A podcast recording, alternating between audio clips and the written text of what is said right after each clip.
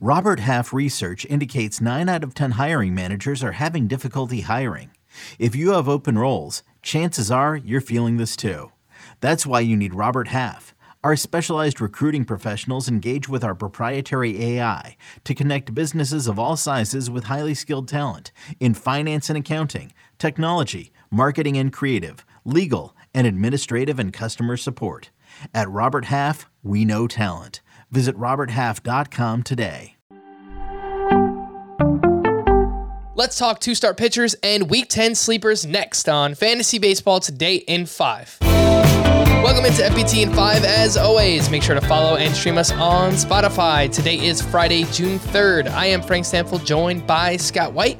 And let's take a look at the schedule for next week. We've got two teams with five games the Cubs and the Tigers. 20 teams have six games, and eight teams have seven games. Before we get into the pitchers to add, let's take a look at some fringy options, will we? Cal Quantrill versus the Rangers and the Oakland A's. What do you think there, Scotty? Love the matchups, and he has been piling up quality starts just like he did down the stretch last year. So I, I don't think it's I don't think it's a bad idea necessarily to start him in categories leagues, but I, I think if Cal Quantrill is more of a points league only pitcher, I don't really trust the underlying skills that are that are going into these quality starts, even if the matchups are great this week. Trevor Rogers. Ay, ay, ay. Up. Uh, he's at home against the Nationals and at the Astros. So I think you could start him in a points league. I, I, think the downside of of a bad start is is less in that format than it is in a categories league, which is why I make the distinction. But I I would prefer to see some signs of a turnaround for Trevor Rogers before I I uh, entrusted him with a lineup spot again. You know, obviously that matchup at Houston figures to be particularly tough for him. Ranger Suarez at the Brewers and at home against the Diamondbacks. Kind of in the same boat, but I, I feel a little better about starting Ranger Suarez in a points league. And Noah Syndergaard versus the Red Sox and a revenge game against the Mets. So not the greatest matchups here for Syndergaard. I would leave him strictly for points leagues. All right, let's get into some two-start pitchers to add and stream for next week. Who you got? Okay, so Jeffrey Springs, for some reason, is still available in more than half of CBS sports leagues, and I imagine he's even more widely available uh, for for on some of the other host sites. But he's been terrific, gone five innings or more in each of his last three starts. Top ten swinging strike rate, elite changeup. I'd, I'd like him as uh, he'd, he'd be one of my top sleeper pitchers, even if he was making one star. He happens to be making two versus St. Louis at Minnesota. Matchups could be better, but I, I, you know, the matchups haven't mattered so much for Jeffrey Springs this year. Garrett Whitlock is at the Angels, at the Mariners, but he's been reliable enough that I recommend him for those two starts. Jon Gray coming off a 12 strikeout performance. I'm skeptical of what he did in that particular outing, but at Cleveland, at the White Sox, those are two really good matchups.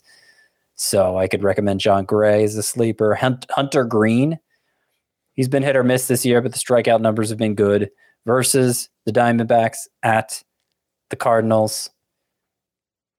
I, I could go for him, uh, particularly in points league. I think it's even more justifiable there. A couple who are widely, widely available, like more than 90% available, are Konnor Pilkington of the Guardians and Graham Ashcraft of the Reds, two rookies who've made just a handful of starts in the majors this year. Pilkington has those same great matchups as Cal Quantrill versus the Rangers versus the Athletics, and he showed he showed improvement in his last outing. Got a lot of swinging strikes, and his velocity was up. Graham Ashcraft's been getting a lot of ground balls for the Reds, keeping runs off the board. He gets the Diamondbacks and the Cardinals. All right, let's move over to the hitter side of things. We have the best hitter matchups for next week the Royals, the Reds, the Orioles, the Blue Jays, and the Braves. The worst hitter matchups Pirates, Rangers, Cubs, Tigers, and Rockies. All right, Scott, some sleeper hitters for week 10. Yeah, so those those best matchups you mentioned, the Royals, Reds, Orioles, bad teams with a lot of highly available players on them, so they they largely populate this list for the Royals. I have uh, MJ Melendez, a catcher who's been getting full-time at bats even with Salvador Perez back, Andrew Benintendi, has been hitting for average all year, Hunter Dozier, I think is interesting. For the Reds, if if Joey Votto happens to be available, pick him up. He's looked great since coming back from COVID. I also like Tommy Pham, who's healthy again, and Kyle Farmer, who's been heating up, uh, just like he did in the middle months of last season. For the Orioles, I like the whole outfield there. Uh, Trey Mancini, Anthony Santander, Austin Hays. In particular, I want to highlight Mancini, who is the most available and has been the most impressive, I think. Kind of changed his batted ball profile to better suit the new dimensions at Camden Yards. Strikeout rate way down, line drive rate way up, hitting the ball to all fields. It's kind of a Ty France like profile for Mancini. And I love the matchups this week. Players not on those teams who I like a lot this week Alejandro Kirk, who's been heating up recently, had a two homer game, and Christian Walker, who, I, you know, most weeks he probably deserves to be starting at this point with the kind of power he's shown this year. All right, for more extensive fantasy baseball coverage, listen to the Fantasy Baseball Today podcast on Spotify, Apple Podcasts, Stitcher, your smart speakers, or anywhere else podcasts are found. And thanks for listening to Fantasy Baseball Today in 5. We'll be back again tomorrow morning. Bye bye.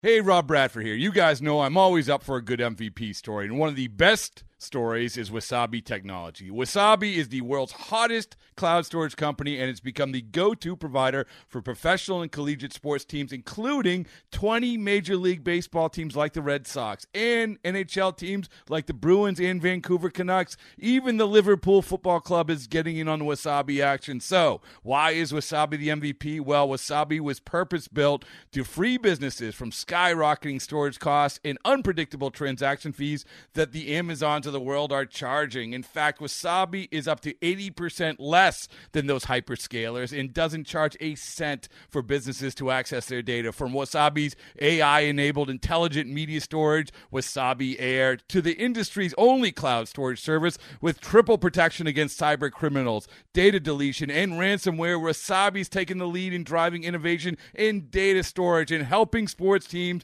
to unleash the power of their data. Wasabi, another Boston based championship team.